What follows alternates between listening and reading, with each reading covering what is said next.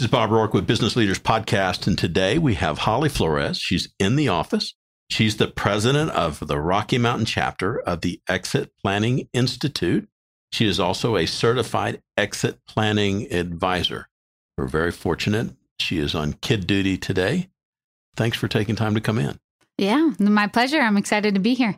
Well, Holly, tell us a little bit about what you do with the Exit Planning Institute, as well as what you do as a certified exit planning advisor. Okay. Well, I got to the Exit Planning Institute via my day job as a value advisor uh, of the unofficial term with Quantive, where we do business valuations. So that business valuations are often a triggering point for exit planning. And what exit planning is, it's almost a, a negative. Some people think of it as a negative because exit, they think I'm coming near the end of my life, but it really means succession planning in business. And exit planning does not mean planning for an exit for tomorrow. It means planning for transitioning out of your business sometime in the, down the road, whether it's six months from now or five years from now. And we often say you always want to start with the end in mind. We, we transfer that over into other parts of our life. But when we run a business, sometimes we fail to have that conversation. So, with the Exit Planning Institute, who has really done a great job over the past five or so years, bringing that vocabulary to the forefront of advisors all across the country. I wanted to be part of it and see how I could integrate that into my business. So, on a day to day business, from day to day, I may work with a business on, on, determining their current value, maybe looking at that for a handful of reasons. First of all, for a transaction, for litigation, for tax planning, but often that conversation, when they see the value, a business owner, all of a sudden the, the light goes on. And they see what it's worth or and they're excited or they see what it's worth and they're a little disappointed and they start thinking about, well, what does the path forward look like? We hear triggering event and we hear exit and succession and go, hell, I died. That's usually what you get. And I think in kind of going backwards a little bit, the statistics around exit planning and succession planning are pretty grim, aren't they? They are. So, statistically, 80% of business owners either do not transact at all or do not transact at the value that they think they should have gotten. So, if you think about that, the opportunity that is out there for us to improve upon this is, is huge. It, it's limitless, especially when you think about how many small businesses there are in every city across America. So, if you are an advisor working with business owners, and you're not having this conversation, then maybe uh, there's an opportunity to, that that you're missing. There's a part of me that thinks we're failing as advisors if we don't have that difficult conversation and say, "So, have you thought about what's next?" I think about that, and for folks as well, I don't really have much sympathy for the business owner, but I think the next step past that is the quantity of people that are working for that particular small business. And if most of business owners think they're immortal, so far 64,000 generations and nobody survived. So they are, in fact, mortal. And you think of what happens when the business owner passes? What happens to the employees? What happens to their families?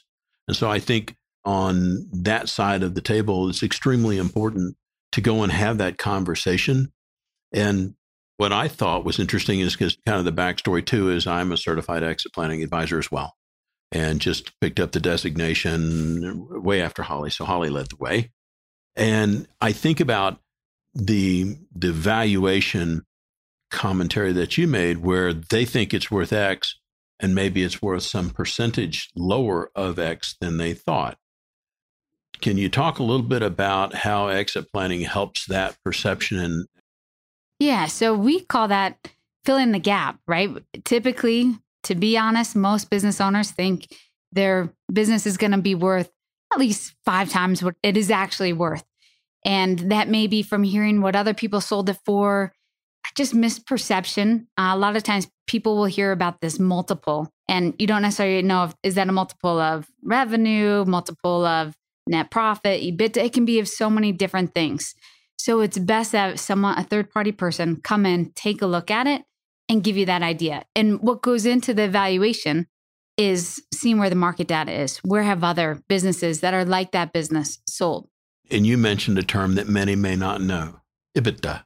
What is EBITDA? EBITDA is earnings before interest, taxes, and depreciation.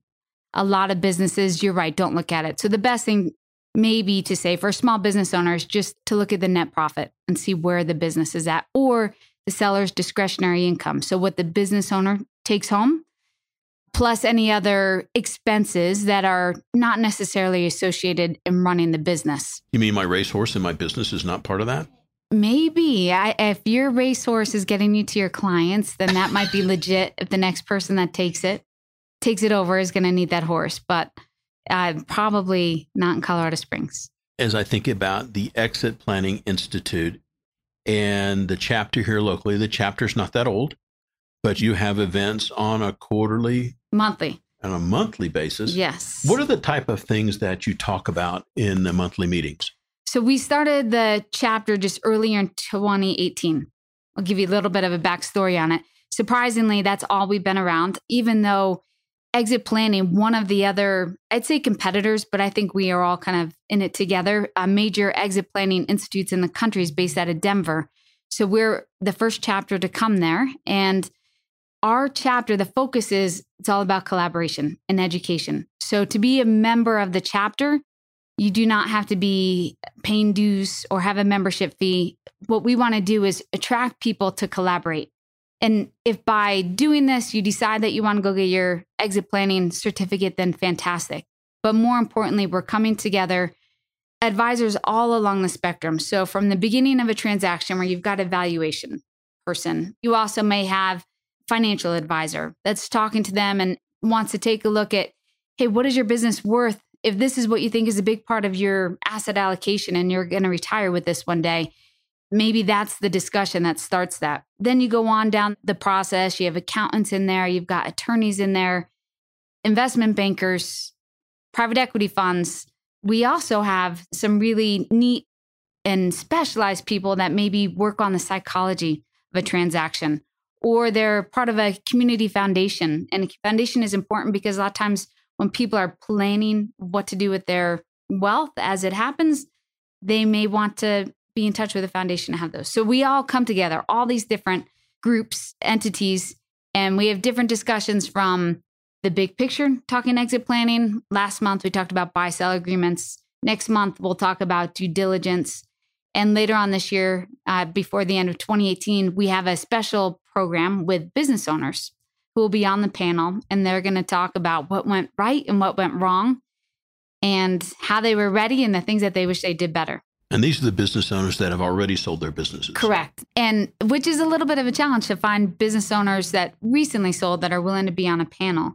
So typically they're far enough away where they're beyond any agreements and maybe the emotional pieces is past them a little bit. And so far we've got some great panelists lined up. It's going to be a great discussion. One of the things that struck me after finishing the certification is the differentials between average company in your industry versus below average and best in class and the multiple differential and the income gap or the revenue gap. Can you touch on that a little bit? Yeah. So when we do evaluation, you know, everyone wants something for free a little bit. And you have those that free advice. So like, all right, what's the rule of thumb of where my type of business would sell? What's the multiple times the seller's discretionary income? and say, well, the range that we'll just say on average for a mid-market company could be anywhere from four to seven times. And what is a mid-market company? A mid-market company would be a business with revenue anywhere from 20 million to 100 million. Okay. And uh, so anywhere from four to seven times. And these numbers, they are all, they're a range that I'm saying, even on a mid-market company. A company could be smaller, but they've got great earnings. So maybe that'd push them more into the middle market or lower middle market. So just take that four to seven times their earnings. That swing can be a 70% difference. So whether you are at the bottom on that four times, you're the best in class in your seven times, it's really broad. And without digging into what is going on in your company, really through the financials, you don't know where and there you may be. But so by starting out with evaluation and seeing that triggering event, this is where I am today. And the triggering event is what? Triggering event is one of those things that starts the conversation. In my mind, knowing where you stand, where you are right now, triggers further discussion. So from there, you can start to come up with a strategy. And strategy could be okay, I know where we're at. I know I've got three years or four years to influence this, and I want to improve the value. Or it could be, I know where I'm at. I know I don't have that much time. So let's get on the market today. Whatever it may be, but it's just starting the conversation. And in order to do that, you, you kind of got to know where you're standing. It's funny, I think for a lot of folks, they don't consider that the business sale may not be an elective event for them because it may not be that you pass away. It could be that you're disabled. It could be that there's a family event. It could be that there's a disagreement that's just not possible to get over. I think the thing that struck me the most about going through the process, and I don't remember who said it, said basically this type of process is really just good business. Because if you step out of the business as the operator and you step into the shoes of a potential acquirer, you look at your business differently. So maybe you could touch on a little bit about the eyes of a potential acquirer and the things that are important to a potential purchaser in a business. Yeah, that's a great point. So I think it was Chris Snider, who is the president of the Exit Planning Institute, who said exit strategy just makes good business strategy. And that is true. So as you take a look at it, when we say value, there's really three things that are going to drive the value of, of a business. You're going to have your earnings, you're going to take a look at your risk, and you're going to take a look at your growth potential. And earnings, hey, that's money coming in the door, it's managing your expenses. And absolutely, of course, that's going to impact value. But from an outside buyer, someone third party coming to look at purchasing your business, the other two two pieces of that I think will hold even more important because you want to take a look at risk. So how saturated are they on their clients? They've got two clients that make up 80% of their revenue. And if I come in there, what is the likelihood that I'll be able to keep these two clients? That's significant. And the other piece is growth. So if you are in a mature market, a mature industry, and someone from the outside is coming in and they're like, hey, yeah, you guys have done well, but really, is there room to take it further? Recently, I did a evaluation on a company, and the business owner thought, look, this could go big, but they're pretty much at a negative net operating profit. They were running the business as a lifestyle business, which means they were taking money out of it and they live in a good life. But in terms of presenting a package that made it look great to an outside buyer, it just wasn't there. And they thought, yeah, but an outside buyer could look at this and if they just did these five things, it would be worth so much money. And maybe that's true, but that's up to the that's the sweat equity of a potential buyer. That's not what you're doing right now. And if you would like to harvest that potential, as the current owner, as the seller, if you want to harvest it, that's something you've got to be able to put into it. I thought one of the things too is a lot of folks think about, well, I have to do this to see if I'm going to sell my business. But what if you go through the valuation and the process and you look at that and you go, you're really doing a great job and your numbers are great and you're best in class. Maybe you should be looking at acquiring other companies. Maybe there's some mileage to talk about there. A lot of times we're working with small and Main Street businesses and having an outside person come in on a small business, Main Street business, those business owners are so busy running their business on a day to day. So when they have a third party that comes in, helps them kind of lift their head up a little bit and see what's going well, see what things they can change and adjust. Sometimes, just as you said, they think, you know what, there's a reason why I started this business, and they start to have fun again and maybe get a little bit of energy to keep it going for a future sale. So, absolutely, there's that piece. And earlier you touched on, you know, there are plenty of other reasons why people will transition out of a business. It's not always a, a transaction, that's what you hope for. But is there planning a strategy? You got to have a strategy so that you're ready if death, divorce, disability, all of those things happen. And taking these steps to grow that value just helps minimize risk so the business is prepared. Well, what if I'm that business owner who goes, I'm not worried about that stuff. I'm just going to hand my business to my kids?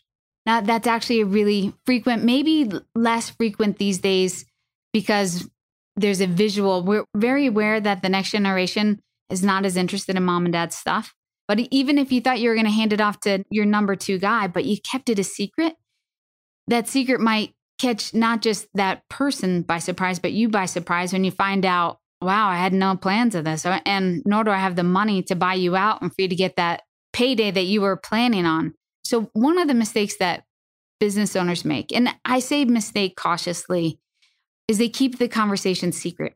And back in my college days, we would have to write down our goals on a three by five card and we put it on i would be remiss if we didn't say what college you went to. Yes at west point we had a we had our cards at the beginning of each semester and our cards were posted right above our our desk and was your goals for the semester and it was you don't write your goals down. I think it's 95% of the people that don't write their goals down obviously don't. Wind up somewhere. Yeah they'll wind up somewhere. So same thing with your business. If that goal exists that you want to do something, but you're not communicating it with anyone, the likelihood of you going down that path really might just stay in your head and it may shift shift directions. To say that you're going to sell your business one day, it's not rocket science, right? Of course you are. Or of course you plan to leave it one day. So as you start to communicate that, you might be doing yourself a favor, not to mention everyone else. And the people that are running the business, they may all of a sudden start to think about how can I be a part of that? If you're 70, 75 years old, your employees know you have an exit plan one way or another. Yeah. Or they're worried that you don't. Yeah. And they're going to go. And, and I think for all of the process, so for the business owners that are listening, right? First order business, how do they find you? So they can find me at our website, GoQuantive, www.goquantive.com, or social media, Holly Flores, uh, PMP, CEPA, and I know that there's some other Holly Flores out there, but I'm there. And when they look at you, you will have CEPA right by your name. I do. And then for the website, it's Q Go Quantive, Q U A N T I V E. Correct. GoQuantive.com. And for the business owners past social media, if they reach out to you, what should they expect? if you come to see them and if when you walk through the door? To have a conversation. First and foremost, I think it really comes down to having a conversation and answering some difficult questions. One of the key things that our EPI chapter is we try to get beyond focusing just on a transaction. That's, hey, I want to sell, I'm looking for this payday.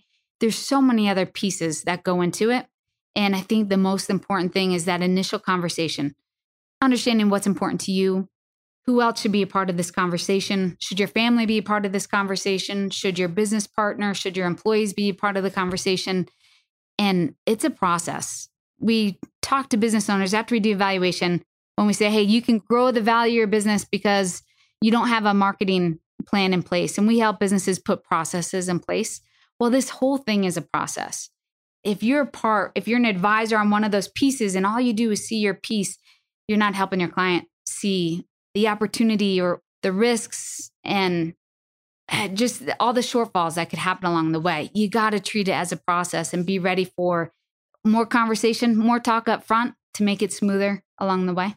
For for the business owner, you know, going like, God, this is overwhelming. You get paralyzed with, oh, I got to have this person. Typically, I think statistics suggest the CPA is the typical advisor maybe you could touch a little bit on a makeup of a team and then how the coordination of that team occurs. Yeah, great point. So at the Exit Planning Institute, we do a survey called the Owner Readiness Survey. And we ask owners who is their most trusted advisor, and often it is the CPA. When a business owner is picking that person to be their exit planning, uh, we say the quarterback, but that's kind of cliche, but the center of it all to help coordinate all these different things because it is overwhelming and it could be a several year process. You want to find that person that you feel most comfortable having a conversation, and that that person is also comfortable coordinating with your attorney. And it may be your business attorney, but when you do a transaction, it may be a transaction attorney. You don't want to limit who is in in the team.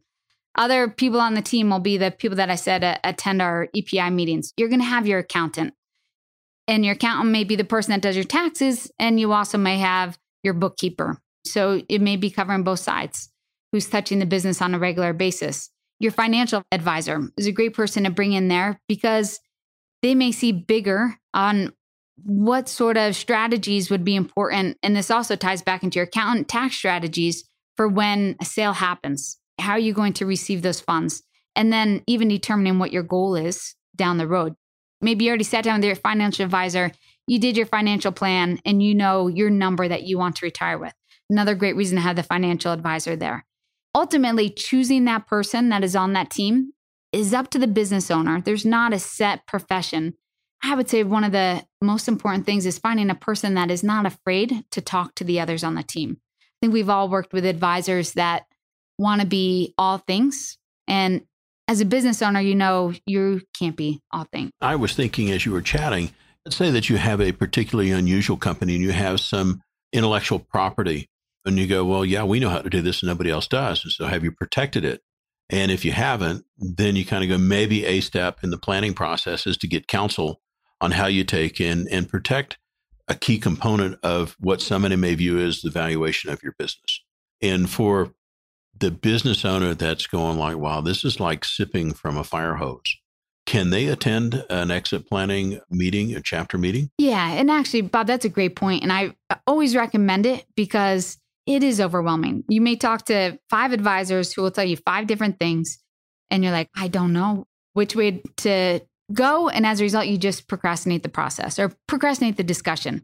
So, going to a chapter meeting and kind of seeing it all interact together and seeing the dynamic is really important. And even for us as advisors or exit planners, it's the chapter helps us assess each other, each other's skills, comfort level, what sort of advisors may work best with certain types of businesses.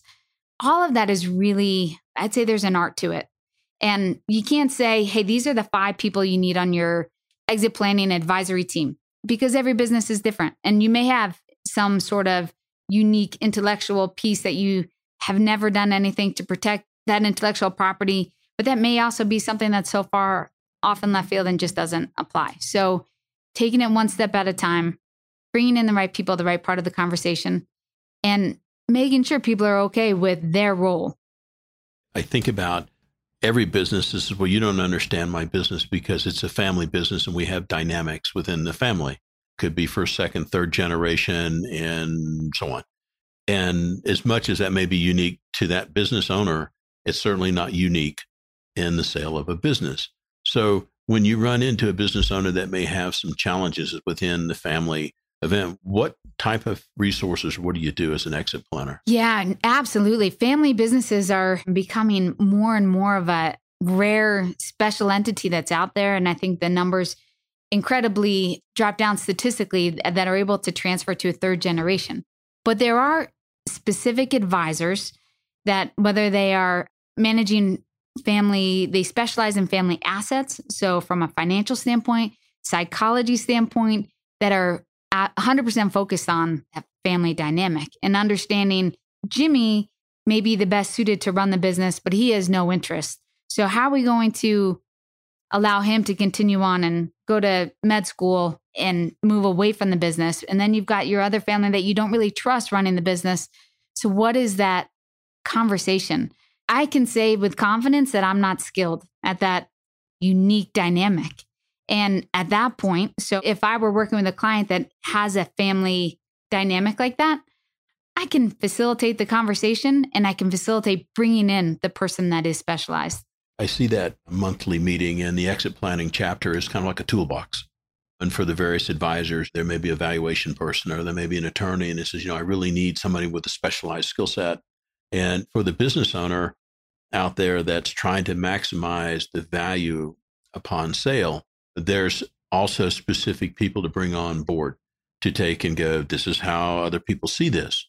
Or we want to take and make sure there's a lot of people interested in your business. So you create a good auction process. So I've picked on you for the first 20 plus minutes or so. It's been that long already. Yeah. It's amazing when you're having fun, right? And I think about this is such a critical component because what is it?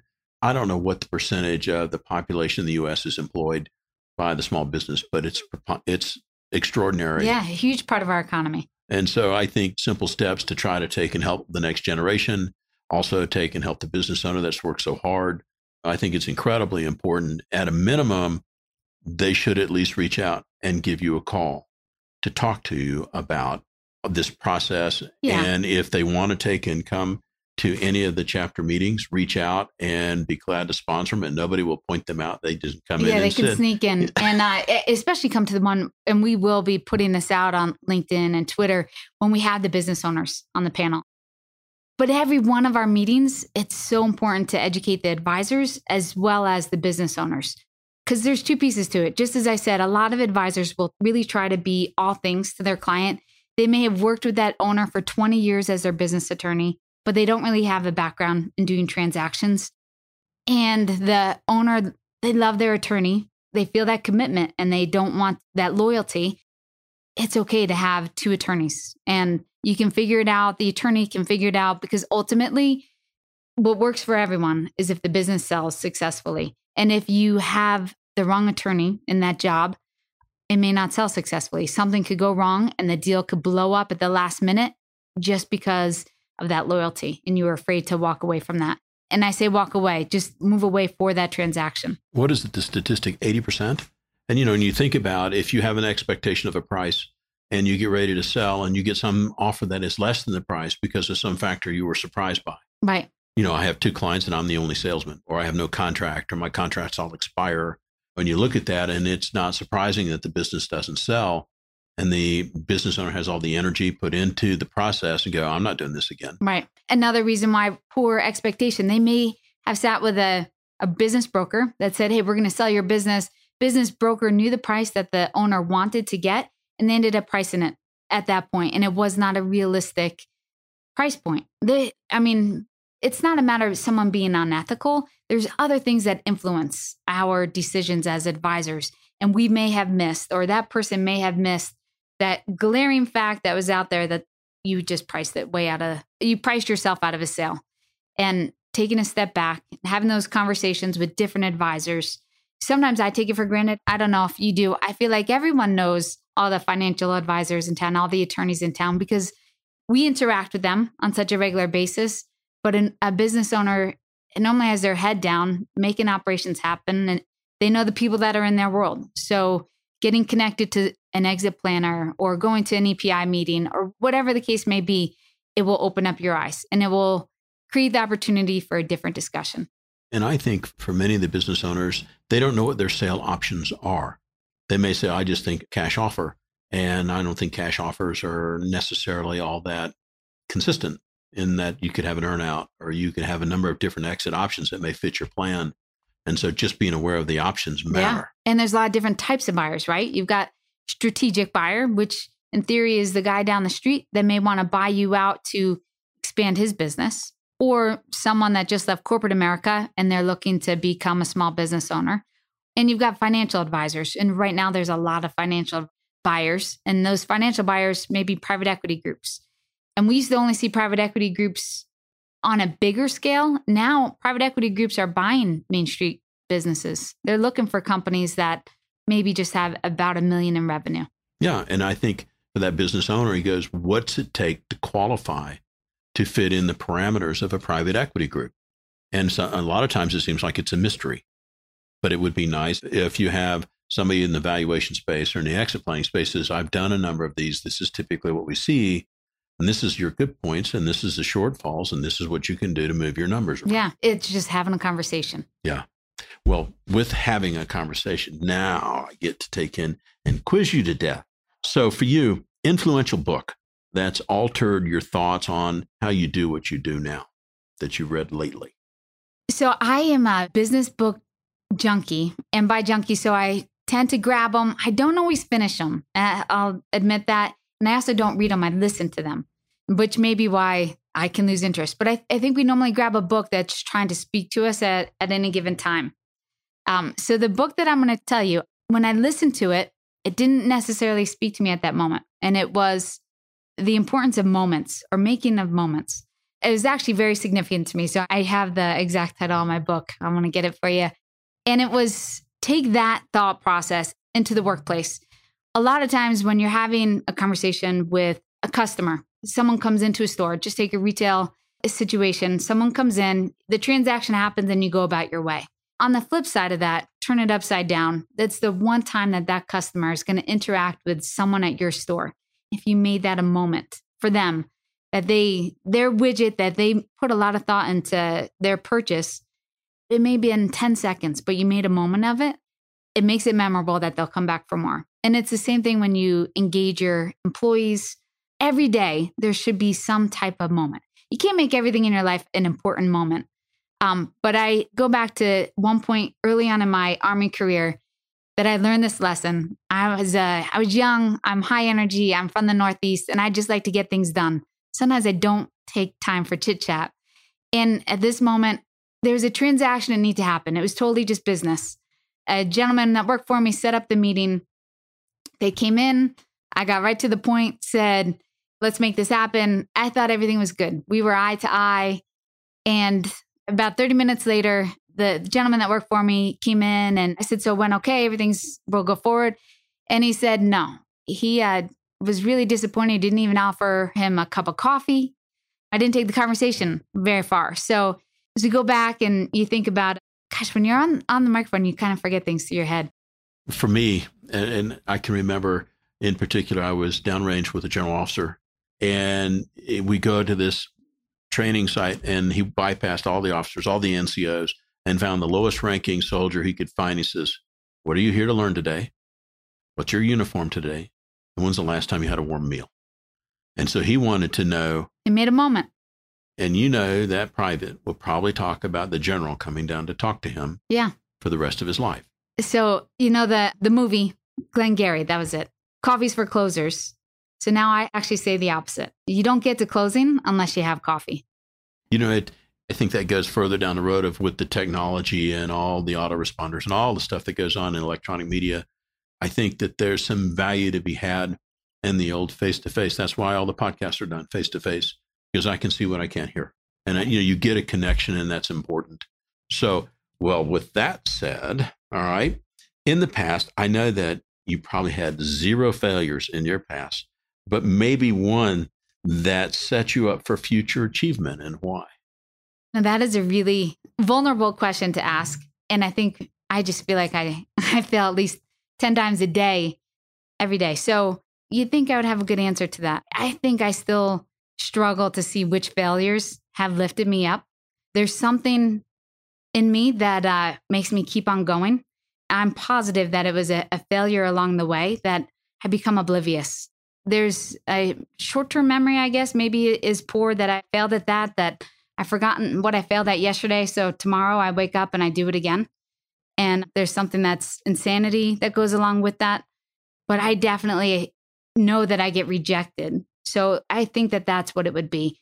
I get rejection often, whether it's presenting your business or it's just rejection may be coming in the form of not getting the business. That's not a no, but you didn't get a yes either. But yet I still wake up the next day and I stay at it. One foot in front of the other. Keep on moving if you could take and put an ad out on the local business paper talking about the message of exit planning and what you do in this chapter, what would it say and why? All right. First off, the bottom line on that is the message would be start the conversation. Uh, so, a woman I spoke with today, she said, Holly, I've had the conversation uh, on exit planning. You know, you hear it all the time. Our exit plan has been different probably every year for the past five years. I would argue that maybe it was different because you never really had a long conversation about it and you didn't go down with the path. You just came up with, this is what we want. And that's okay, but it's temporary. And so without going through the painstaking conversation, you may not understand why it is that you want to sell at this price point. And you know, uh, I, I, still yeah. think that the business owner thinks doesn't recognize the potential cash value, cash flow benefit of doing exit planning along the way. One, it improves your bottom line if you start putting best practices in place, which a potential buyer is looking for. Two, if you're average or below average and you want to get to average or above average, what that does to your earnings, better practices, better sales, diversified customer base, I think they miss. Yeah. And I think it's a misconception it's also an expense, right? And that I think that's a reality is a small business owner, hey, you got every advisor, consultant, anything you can think of, technology, software coming at you and saying, spend money here. We are the best and we will help give you an ROI. So all of these different things coming at you. how do you take it one step at a time? There's not really an easy answer to that. But yet, there is a return on it. And sometimes, if you take it one advisor at a time, and with that one advisor, come up with, okay, how do we continue this conversation over the next few years? You see that there's more work that needs to be done. And you say, look, right now, in order for me to increase value, I need to sell more. Okay. So let's talk about how we're going to grow sales. Well, it and could be they could have a contract too. I want to take my contract, you know, instead of one year, I want to take my contracts to five years, which is more attractive. Uh, yes, buyer. that that minimizes risk, and all that's good. And some having those outside eyes and making the investment in a consultant, sometimes that consultant's going to push you to do what you already know that you need to do. For you, looking at what you're doing, best allocation of time or initiative that's helped you the most with what you're doing. For me, the best allocation of time is getting out there.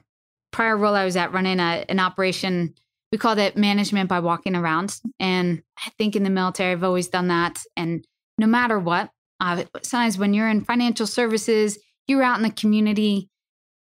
But in general, if you're not out talking to people and connecting to people, if you're sitting behind a desk and reading, which don't get me wrong, we always need to grow professionally. But if you're not connecting, then you are going to miss the point of why we're doing what we're doing. So I think that is uh, no matter what industry you're in, being out and being seen, whether it's your clients or your employees, you need to be out. For you, unusual habit or what others may consider out of the ordinary that's helped you the most? I don't think I have any unusual habits.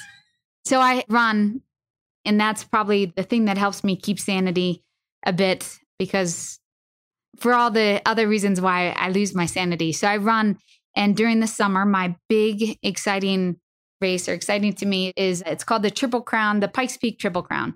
And it starts out with a 10 mile race in Garden of the Gods, which is not a flat race by any means. It is actually really hard, 10 mile run. And then uh, the second race, it's called the Stampede. And this year, that race was run out at Cheyenne Mountain State Park, which was also just brutal in July, 13 miles. And then it concludes with a race up to Pikes Peak. So that's 13 miles, and you start at 7,000 feet in elevation and you finish at 14,110 feet of elevation. And there is a, a little bit of a crazy high because it does not feel good. And whenever I do it, I think next year, either I'm not doing it next year or next year, I swear I'm going to train. And then that moment comes and I just say, you know what? If I never get to train, it's just, I'm so lucky to be able to have this opportunity to do it. So it's fun. You wish you did it too, right? And uh, no. Over the past few years, what belief or protocol have you established that's most impacted you or the company? So, over the past three years, I've actually had a lot of change, geographic change, professional shifts, I would say. So, was living in Alaska, came back to to Colorado, and sometimes when you shift, it's easy to allow life to stop and maybe you should allow it to stop. I'm not very good at that. And so, one of the things that I've done, just like being out and being seen, I think it's really important to always keep moving. And for me, that has been significant that just because you go through a significant change, business wise, personally, I think when you stop and you allow the ground to settle under your feet, sometimes it's harder to get moving again. So, for you, with all the experience that you have working with businesses, what advice would you offer to that new CEO about exit planning if you were to talk to him for the first time? Yeah. So the corny saying that you mentioned that Chris Snider says, and I, Chris may not be the one to coin the phrase, but exit strategy makes good business strategy. And I think that as a business owner, so I have another government contracting company that we have recently started over the course at the beginning of the year. And as we're looking at the horizon, I'm trying to heed my own advice and saying, okay, so what is the exit strategy?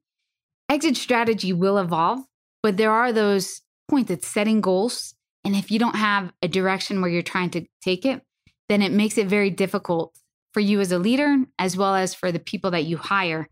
So having some sort of an exit strategy, it essentially creates vision and it creates purpose. So it's smart most common misconceptions about your role in the exit planning space? Well, I think I think often with advisors, and many of us along this process, you know, you can pick up a book about exit planning. I can pick up a book about being a financial advisor, investing your own portfolio, doing all of it. It all sounds really easy. And actually, so not a misconception is I think it is kind of easy in theory, but it's really difficult to execute. And I think for advisors to remember that, that nothing that we do is difficult. Business is really common sense. But obviously, if it were common sense that we were following and listening to, we would not have 80% of the businesses fail to transact. So the misconception is that I can do it, the do it yourselfers, because it takes resilience, it just takes effort. It is just a nonstop push. And I think that business owners, as well as other advisors that say, yeah, I do exit planning, I work with my clients on it. It is a um, it's a very concerted push to get You know, clients just because here. it's simple doesn't mean it's easy. Yeah, I very well said. Looking back over the past few years, what should or what should you have said no to and why? I'm not very good at saying no. I had one, uh, I say yes to pretty much everything because I take it as a challenge and I'm that type A person that says, I can do it, I can make it happen. But I did have one nonprofit that I was excited to be a part of earlier this year. And that leader of the organization, um, so basically it would have been similar to the Exit Planning Institute running a chapter locally. The leader located in a different city wanted to be very directive on how we communicated to the chapter, what time we met, what things we said. And there was a part of me that wanted to challenge her and talk to her about her leadership style and say, hey, this is not really an effective way to, to lead, especially when you're leading people that are probably leaders. And I, I started to go down that road. And then eventually I did disengage and, and remove myself. But it was probably a little more heartache than I needed to add to the list. For you, on the day to day operation of what you do, what's the personal habit or self talk that keeps you going? Ah, the things that you have to tell yourself every day. I have a handful of different ones. Um, the most basic one that I've always said back to my plebe year as a, a cadet at West Point said, if this was easy, everyone would do it. And I genuinely say that every day. My kids, it is part of their anthem. They know that that's what I'm going to say to them.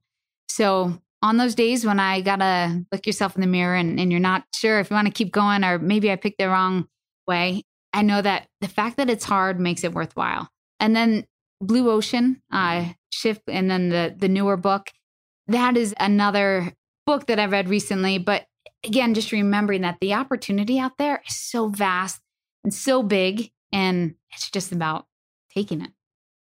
Quote that you find meaningful or you use frequently. So, so you said something to me when you first met me about my size, and the quote passed to me from my husband was or is, "It's not the size of the dog in the fight; it's the size of the fight in the dog." And I'm a believer in that. I got a lot of fight in me. I wouldn't say that my perception of you is that you're a small person. You're diminutive, yes, and petite. How's that? That, that's fine. Perfect. I'm not sensitive about it. If you make it to West Point, Or no one saw me; they missed me. Right? No, I don't think so. But so, with that being said, Holly, if I was to talk to some of your colleagues and ask them, what are you best at? What would they say, and how do you utilize that on a daily basis? I think that most people would say that high energy is the thing that I'm best at and what I'm remembered for. And and I use that on a daily basis. I think really in my engagement of people. So yeah, that energy. It's like I uh maybe I drink too much coffee as a result of meeting that guy that I drink coffee all the time now, but my energy is what sets me apart from others. Well, Holly, I can't tell you how much I appreciate you coming in. And this has been a lot of fun. Yeah, thanks, Bob. I'm really happy to be here. Till next time. Yes, ma'am.